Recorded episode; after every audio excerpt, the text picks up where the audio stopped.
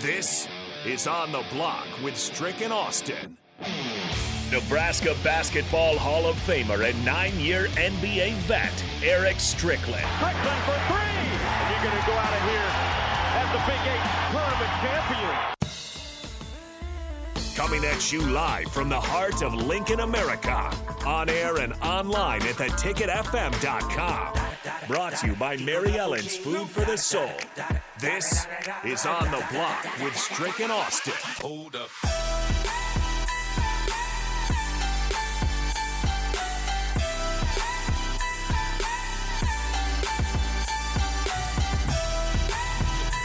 Welcome back to On the Block. It is E. Strick and Austin here.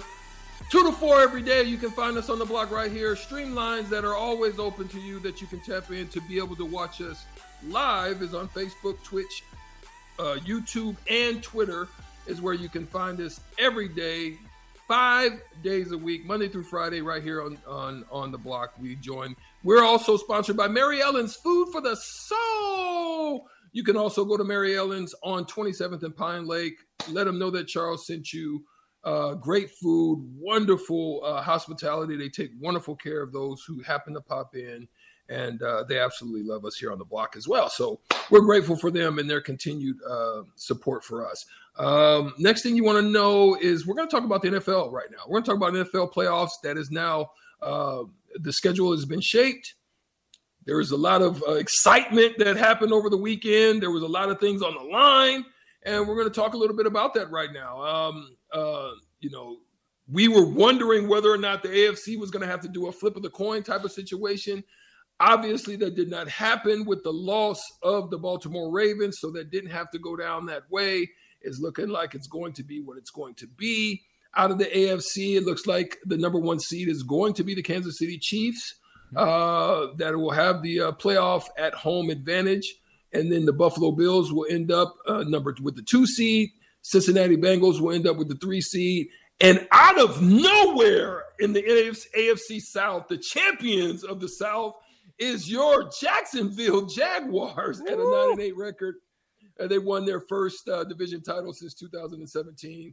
So shout out to the Jacksonville Jaguars. And I know it's a lot of weight that came off of that wonderful team and all of the stress that they've had to deal with and all of the talk and the negativity that goes with what was going on down there for some time. They now have gotten over the hump of that. The Los Angeles Chargers will be the 5th seed. Ravens will be the 6th seed after their loss.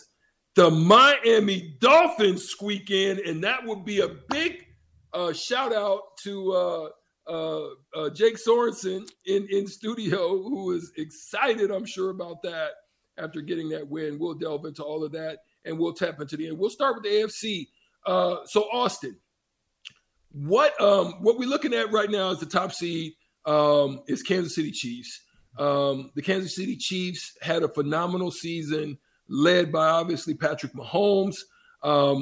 We knew the AFC was going to be tight, especially with the Buffalo Bills, as well as the Cincinnati Bengals, who got all of their weapons back and were able to kind of raise their level of play and get through it, and now they're at full strength. What's your thoughts about the way that the playoffs are shaping up with the Kansas City Chiefs leading the charge? The AFC is fascinating to me in that the Chiefs do get the 1 seed. It feels like it was a little bit of a down year for them according to their standards. The offense was still good, really good according to, adjusting for the league. Still really good offense. Doesn't seem like it was as elite as it had been in previous years. You lose Tyreek Hill, that's going to be hard to do. Travis Kelce, still a monster. Patrick Mahomes, still a monster. And here's the craziest thing to me, Strick, as we look at the whole AFC playoff picture. Patrick Mahomes isn't just the veteran when it comes to the experience in the playoffs. The Chiefs have been there every year. He's been the starter. He's the oldest quarterback in the AFC playoffs right now, if you look at the projected starters. He's 27. He's the oldest one. The others are 26 or 24 years old. So Patrick Mahomes just entering his prime, at age 27, the oldest, most experienced quarterback there. And he gets, a week off. Andy Reid gets a week off to prepare for either the Jags or divisional opponent, the Chargers. I think that's huge for the Chiefs. The Bills with the 2, I think that's about as well as they could have done given the way everything broke out, the way the NFL decided. A little bit of karmic justice for what happened with DeMar Hamlin. The Bengals, I thought, got a little hosed. If they would have lost, to have it come down to a coin flip to see who won the division instead of head-to-head. Again, I think it broke right. I'm happy to see that for Zach Taylor, that they get the 3. Any one of those teams on the bottom, though, I think could be dangerous. The Chargers did lose Mike Williams, which is a blow, but they seem like they're still plenty talented. The Jaguars, free of Urban Meyer, franchise squarely in the hands of Trevor Lawrence. I think that's huge for them. Baltimore, I'm not quite as sold on, but again, that's a franchise that has all sorts of playoff experience. And then the Dolphins. I didn't think there was any way they got that done with Skylar Thompson. None at all. Come to find out that Jake Sorensen's presence is more important than Tua Tagovailoa's for the Dolphins. Easy as that. Yeah, that's kind of crazy, right? Especially like the Jets with their quarterback issues, right? They just didn't know what the heck to do. They were playing some great football at one time in the season, probably before their last 3 to 4 games. Mm-hmm. They were playing great football. They looked like they had a chance to do some things and to get themselves into a playoff run. But no one in their right minds, the third quarterback at Skylar Thompson, would have thought they would have been able to lead them. Obviously, it was a squeaker of a game, and they were able to get by. Whether or not that would translate into an opportunity for them to make some noise in the playoffs is still yet to be seen, but we will see. Let's really talk, though, about the Cincinnati Bengals, not the Cincinnati Bengals, I'm sorry, the Buffalo Bills situation, right? I think this pivotal head-to-head tiebreaker that could be unleashed with Kansas City, I like the potential of a neutral zone, so everything doesn't have to go back through Kansas City. You don't have to have the same scenario, because I think that would have been unfair for the Buffalo Bills. But if it came down to it, to throw it to a neutral site, I think that would be, quite awesome, as you look at it. What's your thought about a neutral site option? I think that as much as possible, we want these things at home field. We look at, even college football and the expanded playoffs. We want home games. It's better for those fans. Those teams have earned it. But given the situation with DeMar Hamlin, and here's something else.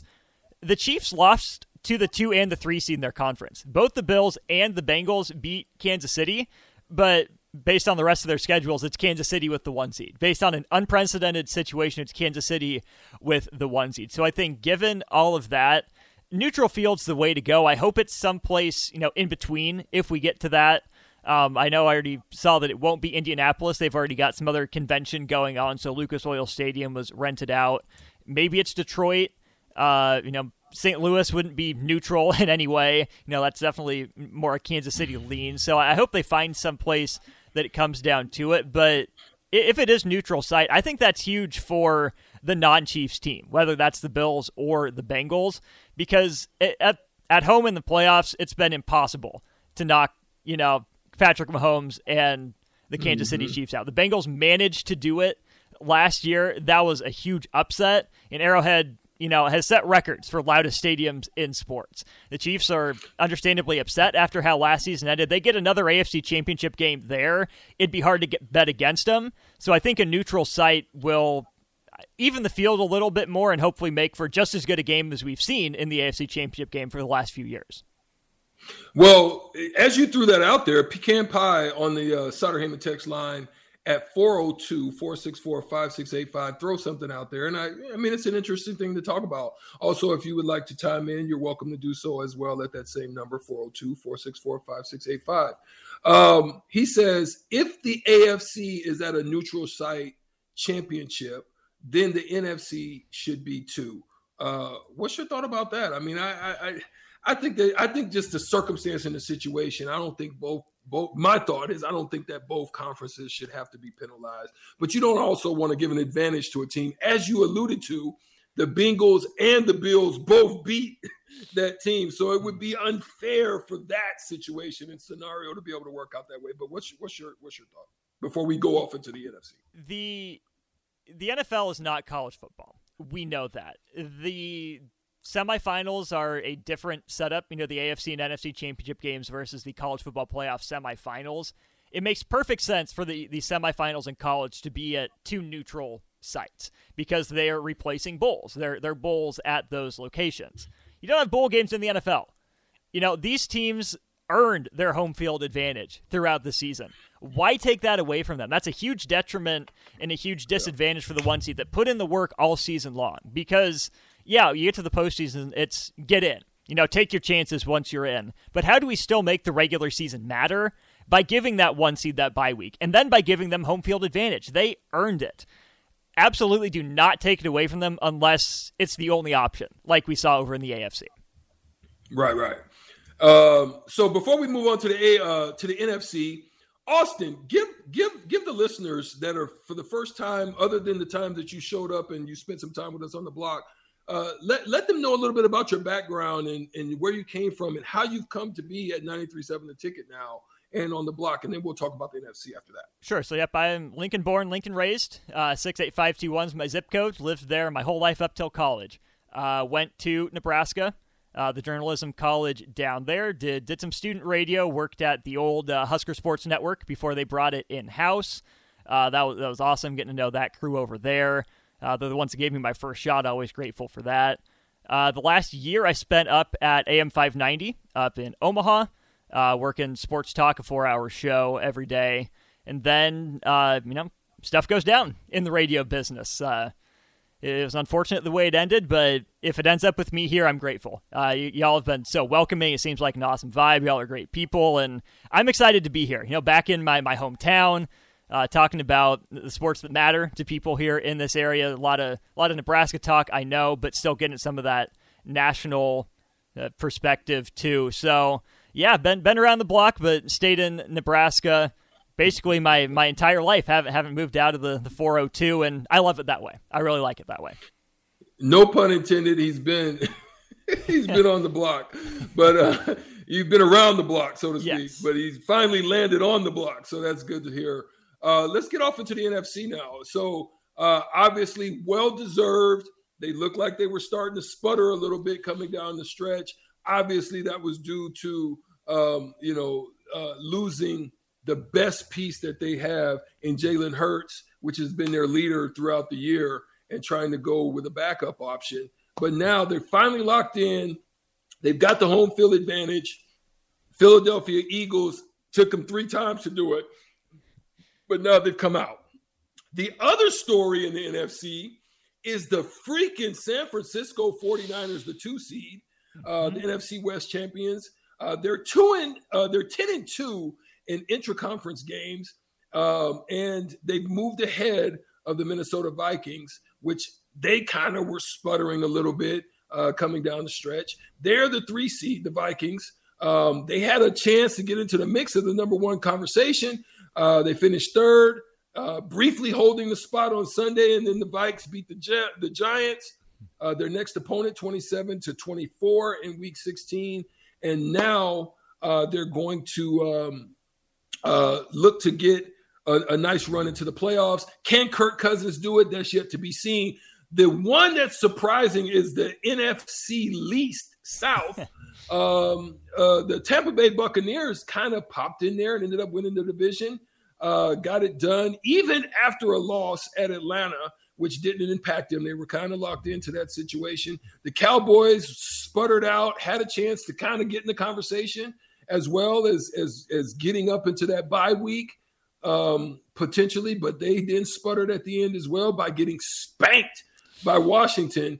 I don't think that's a good momentum thing, having to go to Tampa and face against the GOAT, Tom Brady, in that position. 6, the Giants, solid. For the Giants to be able to land into this position as well for them. Seahawks sneak in there by the hair of their chinny chin chin, but they got it done. They're in. And the sad one I feel bad about is the Detroit Lions. Mm-hmm. Played some great football, but they did knock the Green Bay Packers out the box. And so now what say you in the NFC? I was down on the Eagles entering the year. I wasn't sold on Jalen Hurts. I thought he could be a nice little backup option or a part-time guy. He proved me wrong. He's in the MVP conversation. Don't know if he'll win it, but props to Jalen Hurts. Kind of the ultimate chip on his shoulder kind of guy. The number of times he was written off in college, drafted where he was, and then just a guy in Philly before Nick Sirianni comes in, hands him the reins, and fly, Eagles, fly. that's history from there. So props to the Eagles. I think they're a legitimate one seed. And if you're going to have home field advantage, Philly's the place to do it. You know, those fans are one of a kind up there. I'm completely out on Minnesota. They're fraudulent. Give me Danny Dimes and the Giants. They're the F word. Yep. They're the F word. You're going to say it, Austin. I'm saying it. Oh. I'm saying it. Anyone decent, the Vikings just crumble. If you reverse all the results of the one-score games in the NFL this year, Vikings are last in the NFC. They won a lot of close games. Maybe it's a skill. I'm not buying it. I'm not willing to bet on it. So, yeah, I will throw that big F word around with the Vikings. I know the Cowboys lost, and I know that they're going on the road to Tampa Bay. I trust Dak Prescott more than I do Tom Brady right now and the rest of the roster around him. Obviously, Tom Brady's the GOAT. I know he's good. I know he gets a home game. I have been so out on the Buccaneers all season long. Dak hasn't been playing great. I think the playoffs are here. I think that the lights are shining a little brighter now will give him that extra little motivation. I think Dak picks it up. So I think the Cowboys are a little sneaky. And then, am I crazy to say... Well, pause on that real quick, Austin. Jerry Jones threw something out there that's something to kind of think about. He thinks that loss, not a momentum killer, but that loss is something to maybe give them a little edge, a little chip on their shoulder going into the playoffs to hit the road. And you know, because when you hit the road, you become the villain, right? Yep. Everybody is against you. The media is already out on you. I totally told Nate before he left the show, I said, Nate, the freaking Cowboys, don't get all high on them this week. They are an achy, breaky heart team. They sing country music, and they will break your heart. Now, I don't know if that's going to, end up being the case in this playoffs run, but I'm just saying, as of right now, that's the way they do me. So he feels that it should be that, Jerry Jones. And I don't agree with Jerry Jones all the time, but I will on this one, because what travels? Defense travels. Who's on that Cowboys defense? Micah Parsons. Absolute stud. He can change a game. What else travels? A solid run game. Zeke Elliott hasn't been, in career form, but he's been solid enough. Tony Pollard might be the best backup running back in the league, the way he runs the ball. So I think Dallas is scary. And San Francisco out of nowhere. I mean, first we thought it was Seattle in the NFC West, the start that they got off to. Geno Smith discovered something. Seattle discovered something in Geno Smith. I don't know, but good for Geno putting up that season after the whole acrimonious departure of Russell Wilson from the Pacific Northwest. But then San Francisco just keeps chugging along. Little rocky start to the season. They're scary right now. San Francisco is scary, and I think that's all Kyle Shanahan more than anything else. Yeah, Brock Purdy has an opportunity as well to get into an exclusive group, being the last person picked in the draft, the third string quarterback, and you're now in a playoff run. And you've got them to the third seed where everybody probably thought they were going to fall off the map. Trey Lance wasn't going to be the guy. Then all of a sudden, your backup Jimmy G is doing what Jimmy G does. And then next thing he goes down and you're left with Brock Purdy. Shout out to Brock Purdy. Brock Purdy is not Chubba Purdy, so we don't have to worry about that situation. But go ahead. Yeah, Mr. Relevant, right? Not Mr. Irrelevant. He's Mr. Relevant now. And that again, I think it speaks to Kyle Shanahan and the system that he can draw up. Jimmy G, I think, is another guy that, like we said about Tannehill last week, you can win with but not because of. If you can win with a guy but not because of him, that comes down to coaching. And can the coach put his players in position to succeed? Kyle Shanahan has done that masterfully. Huge credit to him out there in the Bay Area. We're not going to get into predictions today because we're going to have Strix picks when we come in later this week and maybe even tomorrow. No, I think it's later this week. But nonetheless, we're still going to have it. Big playoff game in college football tonight. TCU and Georgia are going to face off. We've got to take a break right now. When we come back, Brian Munson will be joining us on the block. And we'll talk a little bit more possibly about this college football national championship and what his thoughts are on it. We got to take a break right now. We'll be right back. 93.7 The Ticket, theticketfm.com. Strict. Austin. We'll be right back after this.